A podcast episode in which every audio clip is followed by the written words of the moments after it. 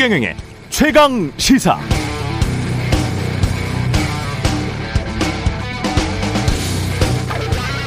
네, 지난 2월 10일이었습니다. 최경영의 최강 시사에서 원희룡 당시 윤석열 대통령 후보 정책본부장이 출연해서 부동산 관련 이런 말들을 했습니다. 지금 가격도 너무 많이 올랐다. 폭등한 지역은 당연히 내려가야 한다. 점진적으로 내려가는 게 좋다. 가격을 떠받치는 정책이 나와서는 안 된다. 5년 사이에 두 배 올랐는데 어떻게 떠받치나? 다만 영끌 세대는 채무 유예 같은 금융 지원을 생각할 수 있다. 이게 두 달 전 한 발언인데요. 윤석열 당선자가 국토교통부 장관 후보로 원희룡 전 제주지사를 지명하자 부동산 커뮤니티 카페는 초상집 분위기, 무주택자들 위주의 카페에서는 다행이라며 안도의 한숨을 쉰다는데요. 이런 선거 때 기조, 사람들이 알고 있다는 뜻이겠죠? 선거 때 말했던 약속 그대로 지켜나가시길 바랍니다. 가격이 떨어져도 가격을 떠받치는 정책이 나와서는 안 된다. 저도 찬성합니다.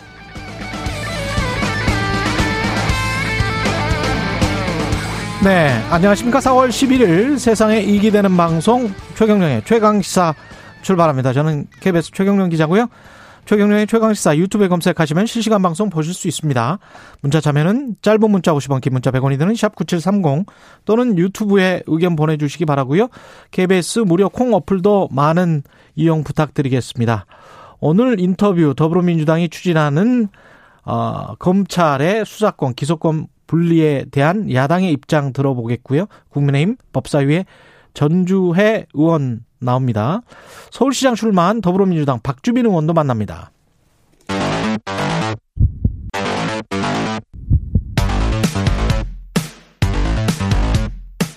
오늘 아침 가장 뜨거운 뉴스 뉴스 unboxing 네 뉴스 unboxing 시작하겠습니다. 민동기 기자 김민아 시사평론가 나오셨습니다. 안녕하십니까? 안녕하십니까? 네 어제 오후 2시에 윤석열 당선자가 정부 1차 내각 명단을 발표했습니다. 추경호 국민의힘 의원을 부총리 겸 기획재정부 장관으로 내정을 했고요. 국토부 장관에는 오프닝에서 말씀하신 것처럼 원희룡 전 제주지사 그리고 국방부 장관에는 이종섭 전 합동참모본부 차장을 내정을 했습니다. 산업통상자원부 장관에는 이창양 카이스트 교수, 과기정 통부 장관에는 이종호 서울대 반도체 공동연구소장, 그리고 보건복지부 장관에는 정호영 전 경북대 병원장을 내정을 했고요. 문체부 장관에는 박보균 전 중앙일보 편집인, 여성가족부 장관에는 김현숙 송실대 교수를 각각 내정을 했습니다. 어, 일단 뭐 여러 평가가 나오고 있긴 한데요. 언론들이 좀 비판적으로 바라보는 포인트는 크게 두 가지인 것 같습니다. 일단 윤석열 당선인과의 인연이 좀 많이 작용을 했다. 내정자 8명 가운데 인수위 소속이 4명이고요. 당선인 특별보좌관 그리고 당선인 고문이 2명입니다. 그러니까 여섯 명이거든요. 어, 이런 점이 좀 강하게 작용한 것 아니냐 이런 비판 포인트가 하나 있고 또 하나는 다양성이 부족하다라고 하는 점인데 여덟 명 가운데 일곱 명이 남성이고 여성이 한 명뿐입니다. 3040대 3040 세대 청년은 없고요. 평균 연령이 60.5세입니다. 그래서 뭐 서호남이라는 그런 얘기도 나오고 있고 서울대 서, 서호남? 네, 서울대 출신 예. 50대, 50대 남성 50대 남성. 예, 정의당 예. 같은 경우에는 경육남이라고 비판을 했습니다. 예. 경상도 출신 60대 남성의 잔치판이다 이렇게 예. 좀 비판을 하고 있거든요. 어, 이런저런 좀 비판이 나오고 있는 상황입니다. 그러니까 이런 비판에 대해서 윤석열 당선인이 어떻게 생각하느냐 이게 이제 어, 중요할 텐데 음. 윤석열 당선인이 이렇게 얘기했습니다. 선거운동 과정에서부터 할당이나 안배는 안 한다고 했다. 예. 그리고 각 부처를 가장 유능하게 맡아서 이끌 분을 지명을 하다 보면은 결국 어, 지역이나 세대나 남녀 이런 게 그냥 균형 잡히 균형 있게 에, 균형이 맞춰질 거다 이렇게 얘기를 했는데 그래서 그렇게 되려는지는 잘 모르겠습니다. 어쨌든 이후에 의식적으로 아 이게 너무 어 편중됐다는 1차 1차 인선에서 편중됐다는 평가가 있으니까 추가로 인선할 때는 그 점을 좀 고려해야 되겠다. 이렇게 생각하지 않는 이상 이렇게 쭉 해가지고 균형이 맞춰질 것인가 좀 의문인 게 그동안 어쨌든 뭐 어, 실력 위주 인사를 이제 어 해야 되겠다. 라는 것을 누가 뭐 부정을 했습니까? 그걸 부정하진 않은 결과물이 사실 편중된 결과로 나왔기 때문에 뭐, 아, 이거 좀 안배를 해야 되는 거 아니냐 뭐 이런 얘기를 해왔던 거잖아요.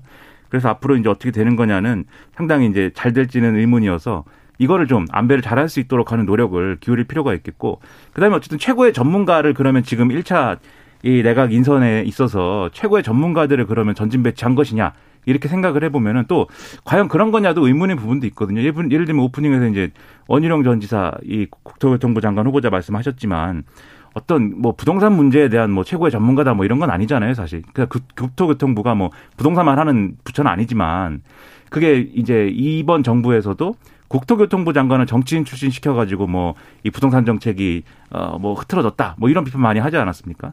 마찬가지 상황이 될 수가 있기 때문에 이런 점들에 대해서 우려를 불식시킬 수 있도록 어 여러 가지 이제 전문성을 어떻게 그러면 제기 제고할 것인지 이런 얘기들도 많이 이제 해줘야 될 것 같습니다. 우리가 집중해야 될 거는 사실은 이제 이 사람들이 했던 말, 그렇죠. 글, 뭐 이런 것들인데 문화체육관광부 장관의 박보균 전 중앙일보 편집인은 박보균 칼럼으로 유명했던 분이잖아요. 그러니까 그 예. 윤석열 지금 당선인에 대한 그 흔히 말해서 굉장히 좀 호평하는 칼럼을 그 중앙일보에 이미 한번 썼었고요. 음. 그것 때문에 약간 논란을 좀 빚었었고 재밌는 게 이게 중앙일보 출신이지 않습니까? 예.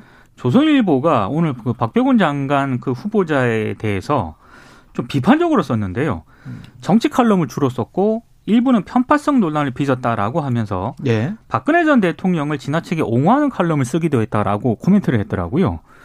다른 후보에 대해 다른 내정자에 대해서는 이렇게까지 비판은 안 하는데 조선일보 칼럼도 만만치 않았는데 중앙일보 출신에 대한 견제인가 뭐 이런 생각이 들 정도로 예, 유독 박보균 장관 후보자에 대해서는 이런 칼럼을 저 이런 지적을 하고 있습니다. 신문 기자들은 뭐 방송 기자와 달리 이렇게 쓸 수 있나 봐요. 우리는 이렇게 쓰는 거는 정말 상상을 못 하는데 저도 박보균 칼럼 유명하다고 해서 이게 2015년 칼럼이거든요. 박근혜 대통령의 장점은 위기 극복 역량과 절제다. 절제 상상력이 보태진다. 그 순간 국정 난조에서 벗어난다. 이게 이제 칼럼의 마지막 부분입니다. 이렇게 쓸 수도 있더라고요. 다양한 칼럼들이 지금 다시 조명을 받고 있는데 과거 이제 썼던 칼럼들이 예. 다시 이제 소환이 되고 있습니다. 이분이 문체가 좀 특이해요. 그래서 예. 박보균체라고 있습니다. 이게 박보균체라고 있습니까? 네, 이게 문장들이 딱딱 끊어지고 딱딱 끊기고 그 다음에 예.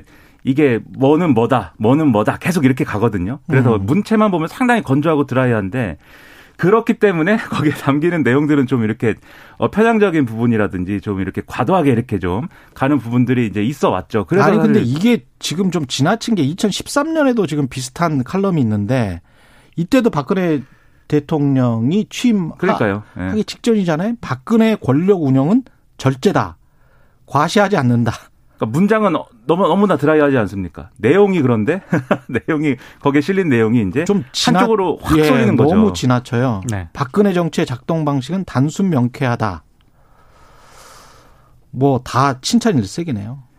예. 그래서 그런 부분들을 그러면 어떤 점에서 문화체육관광부 장관에 어울린다고 생각하는 것인지 이런 걸 들여다봐야겠는데 근데 윤석열 당선인은 이 부분에 대해서는 이렇게 설명을 했어요. 이분이 어, 과거에 책을 쓰고 뭐 이런 활동을 통해서 워싱턴 DC에 있던 19세기 말 대한제국 공사관의 문화적 가치와 이런 역사적 의미를 발굴해가지고 재조명해서 이 공사관이 국가의 품으로 돌아오도록 기여했다 이렇게 설명을 음. 했는데 근데 문화체육관광부 장관의 이제 업무 역량에 대한 이제 표현이라기보다는 이거 어쨌든 개인의 어떤 활동을 통해서 이제 이 여러 가지 활동을 하는 과정에서 나온 얘기 아니겠습니까? 기자 때 훌륭한 일도 하셨던 거죠. 그러니까요. 그래 네. 그런 정도인데 그 음. 문체부의 핵심적인 어떤 해야 될 역할이나 업무와 무슨 연관성이 있는 것인지 그렇죠. 그런 것들을 잘 설명을 해줘야 되는데 지금은 잘 이게 뭔지 잘 음. 모르겠습니다. 음. 그리고 이제 추경호 경제부총리의 지금 저 지명 이후의 말도 그렇고 어, 양도세나 보유세를 정상화 이런 단어를 썼거든요. 추경호. 그러니까 지금 추경호 지금 기획재정부 장관이고 경제부총리 예. 후보지 않습니까?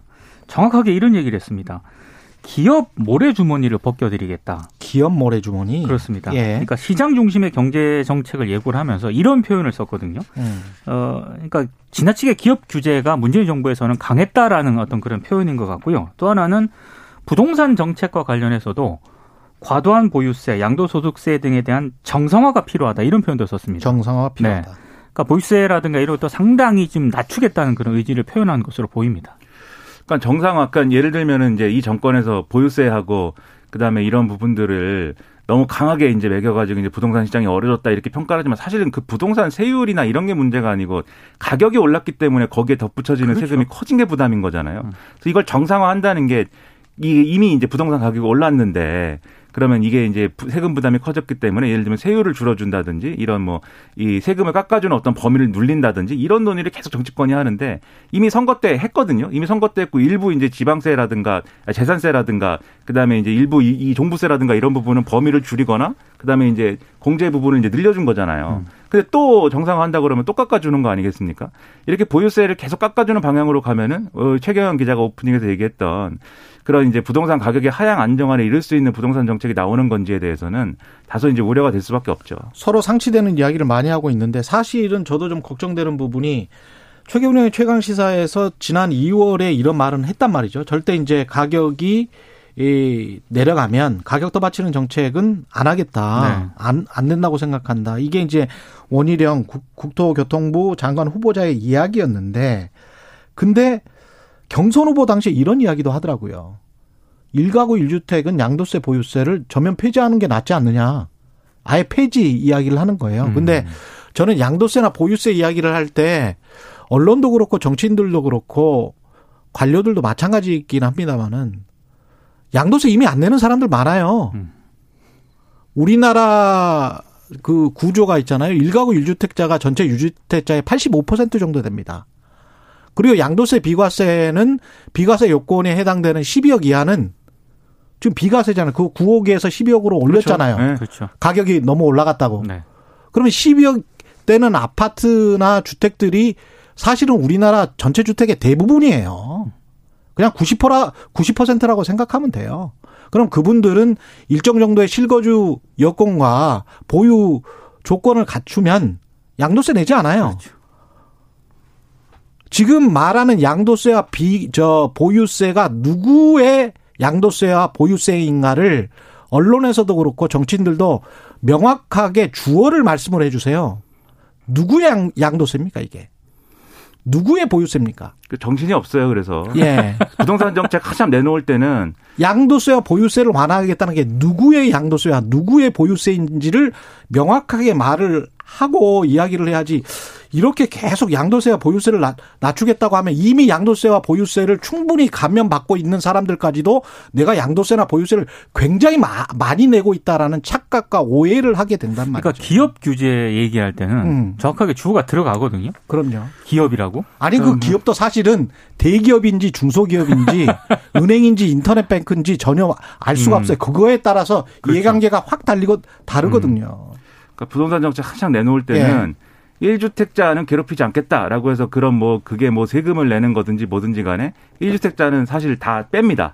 보통. 그렇죠. 그리고 나서 이제 한참 그것 때문에 이제 여러 가지 논란이 있고 하면 이번에는 다주택자들이 매물을 내놔야 되기 때문에 세금을 낮춰줘야 된다라고 해서 다주, 다주택자의 세금을 또 낮춰줘요. 그러면 결론적으로 다 종합해 놓고 보면은 결론적으로 아무도 그러면 세금을 낸 사람은 없는 거예요. 이렇게 보면은 그렇죠. 결과적으로. 예. 근데 그렇게 할 거면 왜 애초에 부동산 정책을 왜 냈느냐 뭐 이렇게 얘기가 될 수도 있는 것이기 때문에. 이게 지금 서로 상치되는 말을 하면 안 된다는 거죠.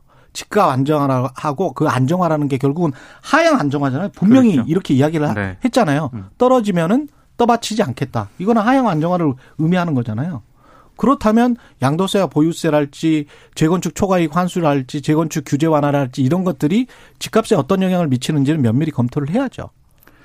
다만 부동산 정책이라는 게 예. 너무 어려운 것 같습니다. 네, 제가 아, 어렵죠. 네. 음. 어떤 시기에 무조건 어떤 정책이 정답이다라고 얘기할 수가 없는 그런 상황인 것인데 이렇게 하여튼 어떤 방향을 지금 임기 초에 이렇게 제시하는 것은 불가피하다고 보지만 실제로 부동산 정책을 운영해 갈 때는 그 상황에 맞는 거기에 맞는 어떤 답을 계속 제시하고 그걸 추진해 가는 게 훨씬 더 중요하다고 생각합니다. 원희룡 네. 지금 후보자에 대한 후보자가 굉장히 고민을 많이 하지 않을까 싶습니다. 굉장히 고민스러운 네. 국토교통부 장관은 지금 현재는 굉장히 고민스러운 그렇습니다. 그리고 특히 이제 경제부총리도 굉장히 고민스럽고 특히 음. 한국은행 총재 한 금통위의 어떤 독립성 이거는 계속 끝까지 가져갔으면 좋겠습니다. 그게 가장 중요한 것 음. 같고요. 음. 앞으로 경제 정책 운영에 있어서 경제 정책이라는 게 재정하고 통화 정책 딱 두 가지밖에 없어요. 그러니까 재정 정책은 경제부총리가 다 갖고 가는 것이고 예산과 관련된 것이니까. 그다음에 통화 정책은 사실은 금통위가 하는 거죠. 그렇죠. 한국은행이 하는 거죠. 예. 그 정부가 하는 게 아닙니다. 그쪽의 중립성과 독립성은 확실히 보장을 해준다면 그걸로서 뭐 족한 것이라고 보고요. 검찰의 중립성, 독립성과 관련해서 지금 수사권, 기소권을 분리하겠다. 이래서 이제 여야가 대립을 하고 있습니다. 민주당은 검찰 수사권을 분리하겠다. 수사권 폐지 움직임을 좀 밝히고 있는 그런 상황인데 아, 요즘 검찰이 굉장히 빠르게 움직이고 있습니다. 오늘 전국 검사장 회의를 대검이 열고요. 검찰 수사권 폐지에 대한 대응 방안을 논의를 한다고 합니다. 앞서 김호수 검찰총장이 정치권의 검찰 수사 기능 폐지 법안 추진에 반대한다는 그런 입장을 밝힌 상황이고 전국 고검장들도 지난 8일 회의에서 우려 입장을 밝혔거든요. 어, 그리고 서울중앙지검 부, 부장 검사들이 어제 전원일치 의견으로 역시 반대 입장을 밝혔습니다. 어, 그리고 지금 검찰 내부에서는 김호수 총장 등 이른바 검찰 수뇌부에 대한 비판도 계속 내부에서 게시판에서 글이 올라오고 있습니다. 한마디로 김호수 총장하고 이성윤 서울 고검장이 지금 문재인 정부 검찰개혁 관련 법령이 개정될 당시에 각각 법무부 차관하고 검찰국장이었다. 이때 주도적 역할을 하지 않았느냐. 이렇게 비판을 했는데요. 일부 검사 같은 경우에는 조금 격한 표현을 쓰기도 했습니다. 좀 잠깐 소개를 해드리면 네. 일제 강점기 조선인이 낙가무라로 창씨 개명을 했다가 해방 이후에 미군정 시대에는 스미스로 이름을 바꿨다. 지금 검찰 수뇌부가 지금 그런 거다라고 지금 조금 격한 표현을 했는데요. 근데 한쪽에서는 이 검찰의 이런 반발도 선, 택적인 반발 아니냐라는 그런 비판도 나옵니다. 이게 왜냐하면 검찰의 중립성과 독립성을 논의해 보자는 글이 검찰 내부 게시판에 지난달 올라온 적이 있었거든요. 근데 이때는 이 정도 반응이 없었다라고 합니다. 별 반응이 음. 없었다라고 하고요. 그리고 박철한 법무연수원 용인 부원장 같은 경우에는 지난해 윤석열 검찰총장이 직을 내던지고 대선 출마에 나섰을 때또 비판하는 글을 올렸거든요. 예. 근데 이런 지금과 같은 그런 반응이 없었다라고 해요. 그러니까 음. 이거 비교를 했을 때 너무 좀 선택적인 어떤 그런 반발 아니냐 이런 비판도 나오고 있는 상황입니다. 그러니까 이게 참 힘듭니다. 검찰 개혁을 또 얘기하고 있는데 무슨 뭐 자꾸 돌아오는 어떤 돌림 노래 같이 또 똑같은 광경을 또 보고 있는데 수상 기소권 분리. 네. 예. 네.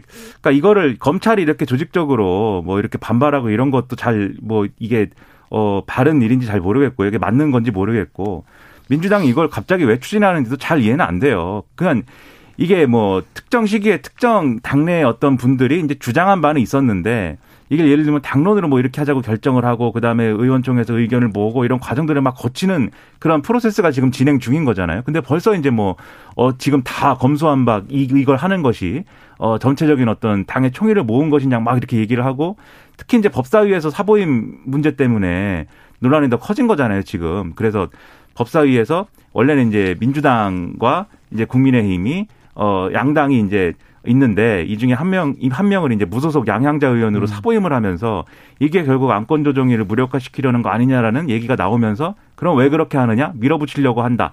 한 달 안에 마무리하려는 것이다. 왜 한 달이냐? 윤석열 당선인이 취임하면은 거부권 행사할 것이다. 검수한박에 대해서. 음. 뭐 얘기가 이렇게 된 거잖아요, 지금. 예.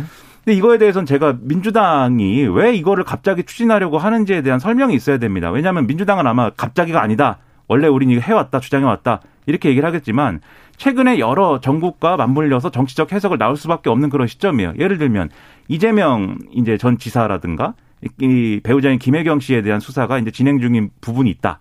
또는 한동훈 검사가 무혐의 됐다. 이런 것들을 종합을 해볼 때 한동훈 검사가 무혐의가 돼가지고 요직으로 갈 것이다. 뭐 이런 것들. 그래서 이런 것들이 얘기가 있는 상황에서는 이런 이런 이슈를 밀어붙이면은 지금 국민의힘이 주장하는 대로 뭔가 자기들에 대한 수사를 막으려고 하는 거 아니냐 이런 얘기가 잘 먹힐 수밖에 없는 정치 환경이 조성되거든요. 그럼 이 함정에 왜 스스로 걸어가 걸어 들어가야 되는 거냐? 저는 이 부분은 상당히 의문입니다. 근데 그거는 약간의 반론이 있어요. 왜냐하면 경찰청장을 누가 임명합니까? 앞으로 대통령이 임명할 거 아니에요. 그렇죠. 그러면 앞으로의 경찰청이 그럼 뭐 문재인 정부 수사 관련해서 봐줄 것이다? 이런 어떤 전제가 있는 거 아니에요.